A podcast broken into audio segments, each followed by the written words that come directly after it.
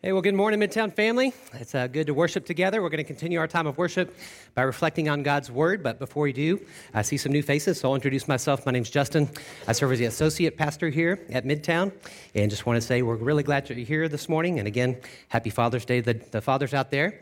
Uh, before we jump into our text, I did want to make a special uh, family announcement, and that's that Rebecca and Daniel got engaged. So y'all can stand. Yes. Very happy for you guys. Uh, yeah. Thanks, y'all. Uh, so fun to see to see that and be part of y'all's lives. So excited to hear more of your story.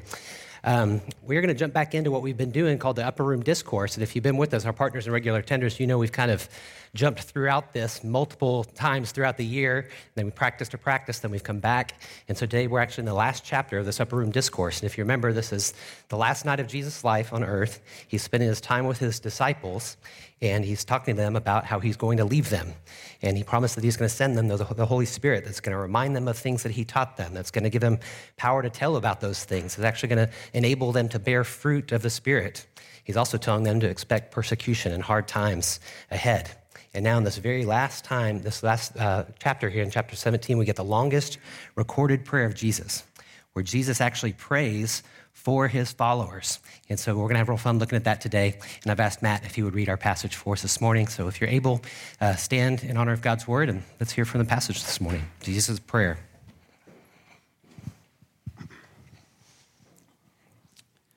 I have revealed you to those whom you gave me out of the world.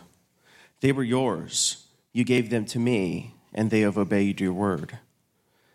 Now they know that everything you've given me comes from you. For I gave them the words you gave me, and they accepted them. They knew with certainty that I came from you, and they believed that you sent me. I pray for them. I'm not praying for the world, but for those you've given me, for they are yours. All I have is yours, and all you have is mine, and glory has come to me through them. I will remain in the world no longer, but they are still in the world, and I am coming to you.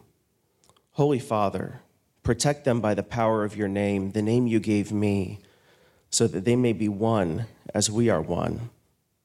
While I was with them, I protected them and kept them safe by that name you gave me. None has been lost except the one doomed to destruction, so that Scripture would be fulfilled.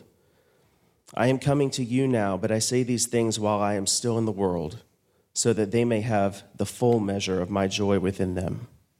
I've given them your word, and the world has hated them, for they are not of the world any more than I am of the world. My prayer is not that you take them out of the world, but that you protect them from the evil one. They are not of the world, even as I am not of it. Sanctify them by the truth. Your word is truth. As you sent me into the world, I have sent them into the world. For them I sanctify myself, that they too may be truly sanctified. These are the very words of God. Thanks be to God. Thanks, Matt. I've got some breaking news. We're all going to die. Welcome to Midtown, right? Um, I say that But I, I reflecting on this, knowing that Jesus, this is the prayer that he's praying right before he knows he's going to die, got me thinking about that, that, that this week. And we're all going to face some time where we have this existential, existential question at the end of our days, where we think to ourselves, like, what did I do with my life? Like, what did I? What, what did my life count for? What did I do with my life? We're all going to face that question. As many of you know, uh, my dad has been in the hospital for the last two and a half weeks. He just got out on Saturday, so thanks for your prayers. Um, And uh, thanks, too, for all the staff that helped fill in on the apps that let me kind of rotate with my brother going to and from seeing my dad. And a special thanks to Brenda, who held down our whole household during that time. Um, but glad to say that he's been been released. But no offense to you doctors and nurses. I love you guys. And actually, I respect you even more for what I've been through the last couple weeks. But I find hospitals to be a terrible place. Like just, just being there, and particularly when where my dad was in, was in the I C U, and then he was in the neurotrauma unit. And you're just walking in and out of there, and you're just seeing the people that are hurting in so many ways, and you're seeing the families gathered in the waiting rooms. And it just brings home kind of the fact that, yes, we are we are going to die. And it should humble us to even ask the question, or to think like Moses did. And Moses uh, quoted in Psalm ninety, he said, teach us to number our days so that we may gain wisdom. And so as I reflected on this passage today, I was thinking, you know, Jesus his days were numbered when he prayed this prayer. Like, there was one day left. He had one day. Of course, he's going to rise from the dead, but he's going to have one more day. And he spends this last bit of time before he's about to get betrayed by praying. And I love what he prays. And it gives you a sense about what was on his heart and his mind, the things that would be most important that you want to talk to the Father about. And one of the verses we read last week that I've found to be kind of a life verse for me when I try to think about numbering my days is what Jesus prayed in John seventeen four from last week. He said, I brought you glory on earth by finishing the work that you gave me to do. Like, wow. Your last prayer when you know you're about to be betrayed and taken away, that you could really step back and say, I've brought you glory. I've, I've, I've finished the work that you gave me to do. Would that we would all be able to say that when our days are numbered. Now, none of us are perfect like Jesus. We don't follow God's will perfectly. But I want us to think for a bit today about what it would look like to be at the end of our days and to be able to pray something like that, like, God, I finished all the work that you've given me to do. Now, we all have different callings. We all have different passions. We have different spiritual gifts. So we're all going to have a different work that God would have for us in our life. That said, there's one most important work that we all share, that we all share, no matter what God calls us to do. It's something that we're all called to do. And that very work is the work that Jesus himself describes his finishing his work, and it's the very thing that he's going to pray for his disciples that we'll look at today. Let's look at what Jesus considered the work that he finished, starting in verse six. I've revealed you to those whom you gave me out of the world. They were yours. You gave them to me, and they have obeyed your word. Now they know that everything you have uh, you have given me comes from you. For I gave them your words that you gave me, and they accepted them. They knew with certainty that I came from you, and they believed that you sent me. I pray for them. I'm not praying for the world, but for those you've given me, for they are yours. All I have is yours, and all you have is mine, and glory has come to me through them. I will remain in the world no longer, but they will still In the, but they are still in the world, and I'm coming to you. The very first thing that Jesus says when he's talking about finishing the work that God gave him to do, when he doesn't, the next words that come from his mouth are that I've revealed yourself. I've revealed you to those that you've given me. That's the work that Jesus was thinking about when he's reflecting on the end of his life. He, he reflects on the people that he was able to reveal God to. That was the work to which he had come. And it's the work to which he's giving to his disciples in this passage. It's the work to which he's giving all of us, in different ways, in different places, in different in different gifts that we have. All of it is ultimately to try to reveal God, reveal Jesus to the world.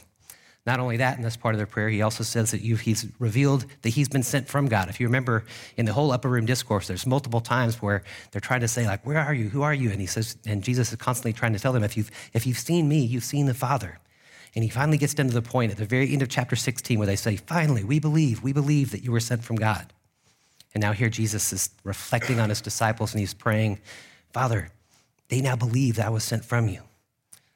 That the work that Jesus was finishing was the work of revealing the Father to the people, and the work that he's given us to do is to reveal Jesus to the world.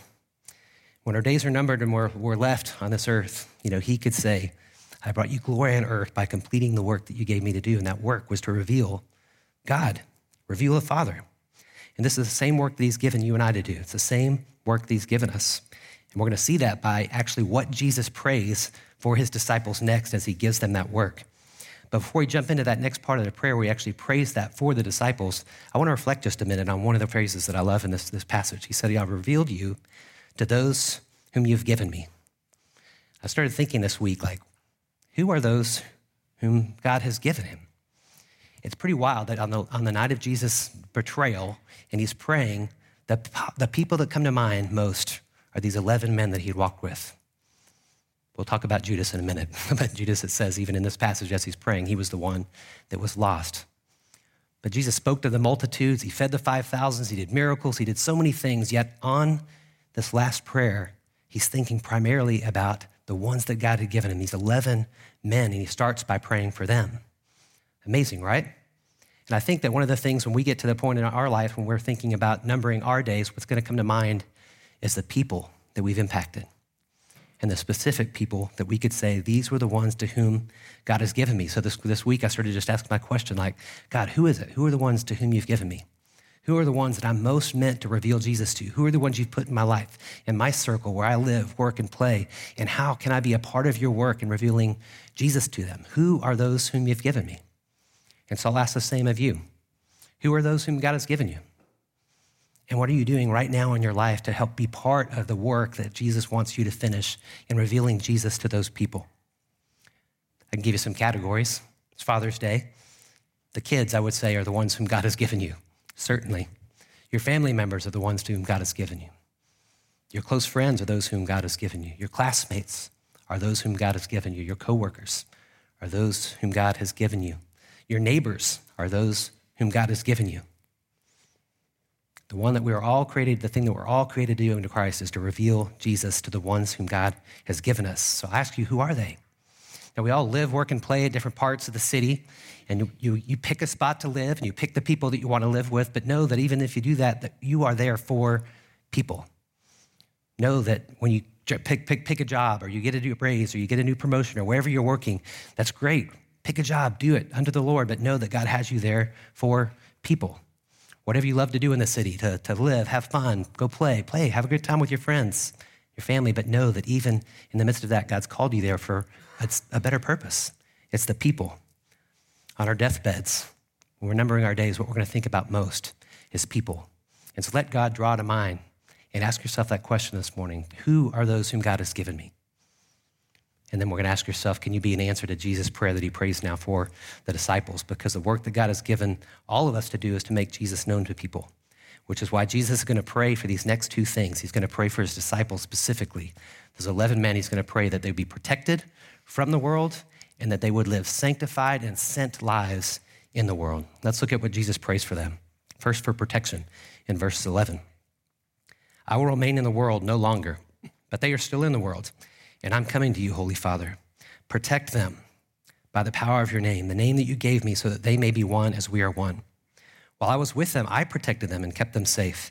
By that name you gave me, none of them has been lost except the one doomed to destruction, so the scripture would be fulfilled. I'm coming to you now, but I say these things while I'm still in the world, so that they may have full assurance of my, of my joy within them. I have given them your word, and the world has hated them, for they are not of the world any more than I am not, and I am of the world.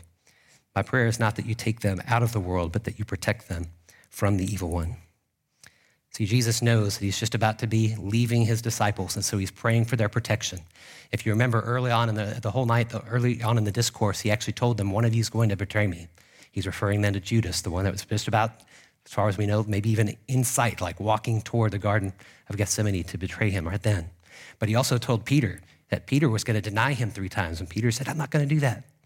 And at the very end of chapter sixteen, right before he prays this prayer, he actually tells them all that they're going to all scatter to their own homes when he gets betrayed. So Jesus knows there's going to be some hard times that these disciples are going to go get scattered and go all over the place. And so he's praying that God would protect them. Even in the midst of this, that God would protect them from what was about to happen. And I don't think he's concerned so much about their physical protection. He's concerned about their spiritual protection, because that's what he says here. Protect them what? In verse fifteen, from the evil one. That's what I'm asking, to protect you from the evil one. He needed spiritual protection. He's praying and interceding over these men and asking for their protection. Specifically, he's asking for protection for a couple reasons. He knows that there's a real evil in the world, that there is an evil one, and he knows the tactics of the evil one. And there are too many to list, but you can see by the way that he prays for protection, at least a couple of the things that he's praying for their protection from. And the first is protection from division, because that first part of the prayer, he says, protect them by the power of your name, that your name, the name you gave me, so that they may be one as we are one. Knowing that they were all going to get scattered and go different places, knowing that they had already had conversations about who was the greatest among them, Jesus now is praying that the spiritual realm, that, that they would be protected from the, the division that could happen as they all get scattered, that they would still be one. He knows that's a tactic of the enemy to cause division. I think secondly, he was praying for protection from doubt, because he prayed that they would not be lost. He mentions Judas, the one that was lost, the one that was doomed to destruction. But you get a sense that his prayer is that they would remain in the faith, that God would protect them. While I was with them, I protected them. But now, Father, I'm asking you to protect them, protect them, keep them from their doubts, Because you can imagine, they were already having lots of doubts during this conversation, and now Jesus is going to go away from them, and more doubts are going to come up. And so he's interceding and saying, protect them from all the world and all the doubts that they would have. And then the third thing you get a sense that he was praying for protection was that they would not lose their joy. He says that he would protect them so that they could have the full measure of joy. He knows that one of the tactics of the enemy is to steal our joy, and he's praying protection over them. Have you experienced those things before? Division? Doubt, despair, those are human experiences. And Jesus knows that his disciples are about to experience it. So he's praying for them that while they're in the world, going to have all these troubles that he promised them, he's asking God to protect them from the world. Now, when we get to be with Jesus in eternity, we're going to have perfect unity, no division. We're going to have all of our doubts wiped away, perfect faith. We're going to have fullness of joy. But notice Jesus' last part of his prayer there. He says, I'm not praying that you take them out of the world. That's the solution. We're going to come out of the world, perfect unity, perfect joy, uh, no doubts. But now he knows, I know you guys are in the world, and I'm leaving you there for a reason. And this reason is because he has a purpose for their life. So first, he's praying protection in the world. Now we're going to see he's praying that they would actually be influencers in the world, specifically by living a sanctified and a sent life. Go now to verse sixteen. They're not of the world, even as I'm not of it. Sanctify them by the truth. Your word is truth. As you sent me into the world, I have sent them into the world. For them, I sanctify myself, that they too may be truly sanctified.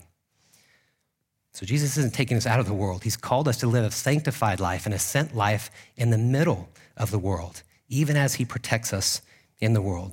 He's praying not that they would just be protected from the world, but we would actually be the ones that influence the world because of our sanctified and sent lives. Now, sanctified is kind of a, a, a Christian word, not one that we use in our normal vernacular. We've talked about it recently when we talked about the Sabbath day being holy, but it just means set apart for a purpose. Sanctified means set apart for a purpose, and this is Jesus' prayer. Father, protect them, but now also set them aside for a purpose. I've got a reason that I'm not taking them from the world. I'm leaving them in the world to do something, a special purpose that I have for them, a set apart purpose. And that purpose is to live a different life in the world. Idea of being set apart, sanctified by how? How do we get sanctified? By truth. And God's word is truth. And what Jesus wanted the disciples to do was to recall the words. He promised the Spirit was going to come to them. They would recall everything that he taught them, and they would live by a completely different way from the world, that they could be in the world but not of the world. And such a different lifestyle, such a different way of living that people would look to them and say, that looks like Jesus, that they then could reveal Jesus to people by the way that they lived. So for instance, Jesus on his most famous sermon, the Sermon on the Mount, he's teaching his disciples a whole different way of how to live. He's teaching them how to live with humility and to see your spiritual need. He's t- talking to them about how to be people who live from the heart and don't just obey on outward circumstances, but obey from the heart or transform from within. He's teaching them how to be generous with their money and how not to worry about money.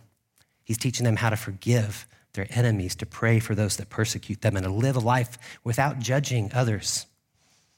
Now, when you start to live like that, people in the world are going to say, this looks different from the rest of the world, so much so that in that same Sermon on the Mount, Jesus said this in Matthew five, you are the light of the world. A town built on a hill cannot be hidden. Neither do people light a lamp and put it under a bowl. Instead, they put it on a stand, and it gives light to everyone in the house. In the same way, let your light shine before others, that they may see your good deeds and glorify your Father in heaven. This was Jesus' vision, that we would live in the world in such a way that's so different from the world that people would look to us and they would see God and glorify God because of us, that we get to be part of Jesus' plan now to reveal Jesus. So let me ask you again, who are the people that God's given you? Who are the people God's given you? And how are you doing at sanctifying yourself under God's word and living according to his ways in such a way that lets your light shine wherever you live, work, or play in our city? We did uh, we did lose one bright light this week in Jim. And Jim lived his life in a way to shine his light. Uh, he really did. Um, my first uh, week of meeting him was... Um, when we first opened the building, or when we were first invited as Midtown Church to be part of the building. And uh, sorry, getting emotional. He uh, he called me just randomly. It was just something about the building, and, and I was surprised to see that he actually came up in my contacts as Jim Deck. And so this is something that I do. Like when I don't remember my plumbers or the people that work on my deck, I just go like Joe Plumber. And that way I can always, when I need to find a plumber, I can just go to plumber. So, so obviously when Jim called me, I was like, how do, how do I have this guy in my contact? Like he must have done some deck work for me. So our very first conversation was me saying, hey, Jim, like, did you ever do deck work? And he said, yeah, yeah, back in the early two thousands. I'm like, you worked on my deck, but I don't re- I don't recognize you. And he said, oh, yeah, well, at the time, um, I, at the time, I, w- I was I had a subcontractor, that, and I was like, oh, yeah, I remember that guy. And he said, yeah, that guy um, was a guy that I hired because he had just come out of jail. He was in rehab, and he was trying to get off drugs, and I was trying to just give him an honest way to, to make a living. Like, what a light. Like, that was one to whom God had given Jim, and he was a light to him. Or just because he was on the facilities a lot, you would often see him interacting. This is kind of uh, a place where there's regularly, like, homeless people or uh, kind of tripped out people around the building. And I remember early on just hearing Jim treat someone with dignity, and he was telling him about the way that God had changed his life, and he was telling him, God can change your life too, man. I'm thinking, that was just a random person to whom God had given Jim, and he was a witness. Or even most recently, uh, we learned that Jim was in Toastmasters, had no idea. And Jim had befriended a guy who was unable to drive, and he's been driving him to their Midtown community every week. That was just a person to whom God had given him, or he was living, working, and playing with Toastmasters. That's what God wants to do. That's a life worth lived. That's a life where at the end you could say, I finished the work that you've given me to do. You know, it's our big prayer that Austin would become more like heaven. That's our big prayer. And we say it so often, Austin's not going to become more like heaven until we become more like Jesus. And that's why when Jesus sets them apart, sanctifies them for a specific purpose, he sanctifies them. He asks the Father, do it by your word. Your word is what sanctifies. When we come under God's word, when we come under Jesus' ways, and we submit our life to doing that, to, to being with Jesus and becoming like Jesus, then we start to do the things that Jesus did, and we become these lights scattered throughout our city because we're in the world, but we're not of the world. And we're going to shine, and our life is going to make a difference. As we become more and more like Jesus, we're going to live like Jesus did, and particularly we're going to be sent like Jesus was sent. One of my favorite favorite verses right here. As you sent me into the world, so I sent them into the world. That's an amazing prayer. It's not really even asking the Father for anything. He's just stating a fact. Like, as you sent me, now I'm sending them. He's reflecting on the end of his life and his, his earthly life, that I've, I've finished the work that I've given you to do, but now I'm passing it on to others. And they're actually going to have to do it the same way that I was sent. Now, this bears like a really basic question, but a really powerful one. How was Jesus sent? How was Jesus sent? Because whatever you answer to that question, that's the way you're sent. Because that's what he prayed. As you sent me, I'm sending them. So I reflected some this week, just thinking uh, about, you could think about the incarnation forever and not, not exhaust your thoughts toward it. But I started thinking, how was Jesus sent? I came up with at least four ways that I think Jesus was sent. Now, if these, if these are the ways Jesus was sent, they're the same way that he's sending us. The first thing I thought was that Jesus left his holy huddle. I went to John one from these, which talks about how Jesus was sent. John one, verse one. In the beginning was the Word, and the Word was with God, and the Word was God. He was with God in the beginning. Maybe you've, maybe this is a term I only know, but holy huddle, there's, there's something that I could think like, Jesus left it, the holy huddle, like Father, Son, and Spirit, the holy huddle. He left it. He left to go be with us. That's how we're to be. The reality is so profound when it comes to our mission that it begins with the fact that Jesus was eternally with the Father and the Spirit, and he left it to come be with us. So for us to be a light to the people where we live, work, and play in the city, we have to leave. We have to leave. We have to go. We have to leave our holy huddle. That means that you need to go spend time with friends that are outside of your Christian friends here at Midtown. For us to be a light to the people that God has given us, that means that you need to leave the comfort of your own home and go meet your neighbors. If we want to be a light to the people whom God has given us, that means that you need to leave your computer in your home office and spend time with coworkers. If you want to be a light to the one whom God has given you, that means you need to leave the people that you most like being around and go with, be with people that are different from you. We can't be a light to people that God has given us if we don't spend time with them. Jesus left his holy huddle. He went. As I sent you, or as you sent me, I'm sending you. So that means we leave our holy huddle to engage the world. Second thing I thought about was that Jesus came incarnationally. Again, going back to John, the Word became flesh and made his dwelling among us. Jesus took on flesh. He didn't just enter our world, he became part of it, taking on flesh. I love the way that the Message uh, version that it says here that he actually moved into the neighborhood. Like Jesus took on flesh. He, he got a part of our world. He could tell parables about all different things because he was part of the world and knew the people with, to which he was going to engage. It's fine to stand on a corner and proclaim the gospel. God might call you to do that. But what he really wants you to do is he wants you to incarnate your life. He wants you to get close to the people that he's given you and be a part of their life and their work and find inroads then because you know them, find inroads to pray for them and where the gospel is going to intersect their life and be good news. We have to leave our holy, holy huddle, and then we have to get to know people if we want to be a light to those whom God has given us. Third thing I thought about as Jesus was sent, now we're sent the same way, was that Jesus came for everyone. Again, going back to John, he came to that which was his own, but his own did not receive him. Yet to all who did receive him, to those who believed in his name, he gave the right to become children of God. Jesus came first to the Hebrew people, but he came for all people, and we have to go to all people, not just those that are like us. That's why Jesus, you read the Gospels, it's just so fun to see that he spent time with religious leaders and prostitutes and tax collectors, zealots and Romans and fishermen and doctors, uh, elderly people, children, Jews, Gentiles. And if we want to be sent like Jesus was sent, then we have to go to people that are different from us.